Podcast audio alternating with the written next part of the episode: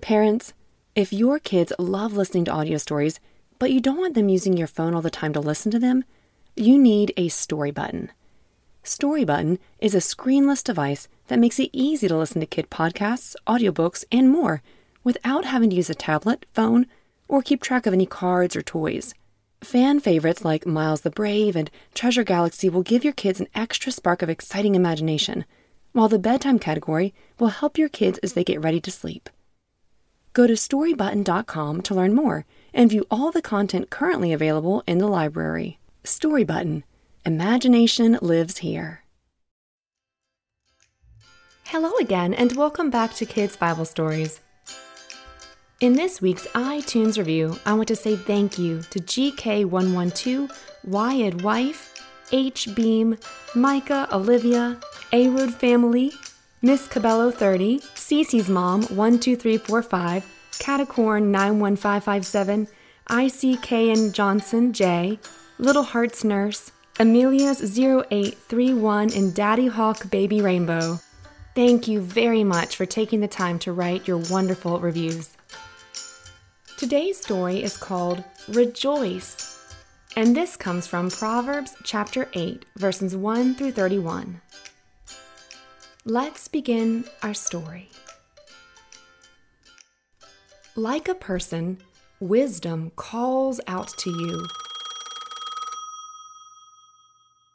Understanding raises her voice. On the hilltops along the road and at the crossroads, she stands calling. She stands beside the city gates. At the entrances into the city, she calls out People, I'm calling out to you. I am shouting to all people. You who do not know better, get the ability to think. You who are foolish, get understanding. Listen, I have important things to say. What I tell you is right. What I say is true. I hate it when people speak evil. Everything I say is honest, and nothing I say is crooked or false.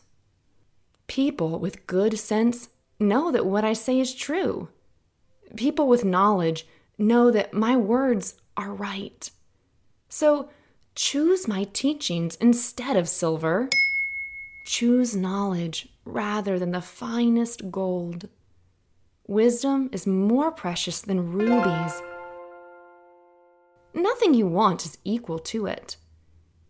I am wisdom, and I have the ability to think. I also have knowledge and good sense. If you respect the Lord, you also will hate evil. It is wise to hate pride and bragging, evil ways and lies. I have good sense and advice. I have understanding and power. Even kings use me to govern, and rulers use me to make fair laws. Princes use me to lead. So do important men and all good judges. I love those who love me. And those who want me, well, they find me. Riches and honor are mine, so are wealth and lasting success. What I give is better than the finest gold. What I give is better than pure silver. I do what is right. I do what is fair. I, wisdom, was with God when he began his work. This was before he made anything else, long, long ago. I was appointed in the very beginning, even before the world began. I began before there were oceans. There were no springs overflowing with water. I began before the hills were there. The mountains had not even been put in place. God still had not made the earth or the fields. He had not even made the first dust of the earth. I was there when God put the skies in place, when He stretched the horizon over the oceans. I was there when He made the clouds above. I was there when he put the fountains in the oceans. I was there when he ordered the sea not to go beyond the borders he had set for it. I was there when he laid the earth's foundation. Then I was constantly at his side. I was filled with delight, gladness, and captivated day after day, rejoicing always in his presence rejoicing with cheer and joy in his whole world and delighting in mankind.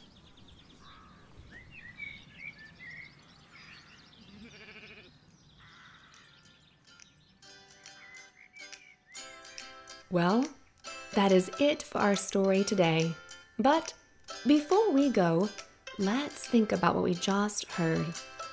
What a beautiful picture our story painted. I want to focus on the very end of it, where we heard it say, rejoicing always in his presence, rejoicing with cheer and joy in his whole world, and delighting in mankind. What do you think it feels like when you rejoice? Joy. Happy. Thanks for sharing. It can feel like being filled with joy and cheer, glee, or pleasure.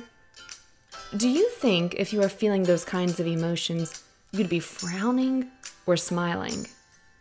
Smile. I think smiling too.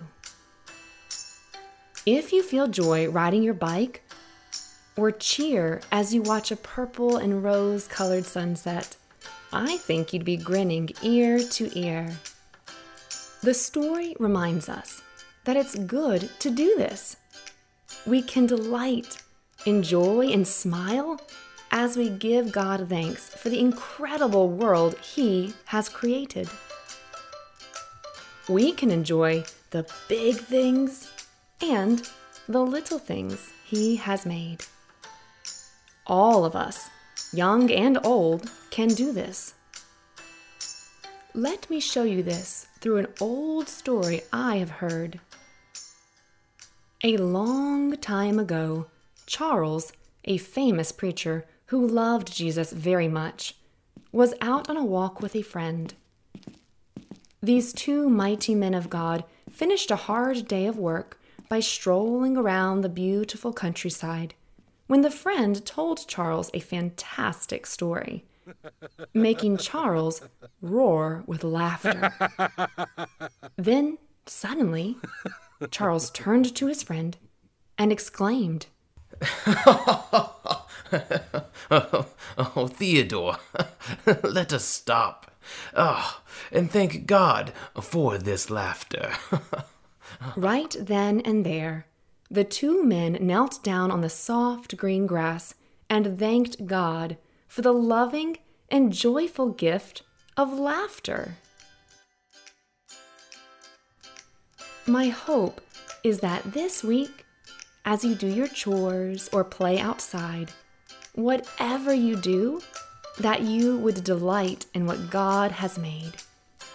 Big things and little things. May this joy remind you to say thank you to God. What a loving Father we have that would create such lovely things like laughter for us to enjoy. Well, thank you again for listening. And as always, bye for now.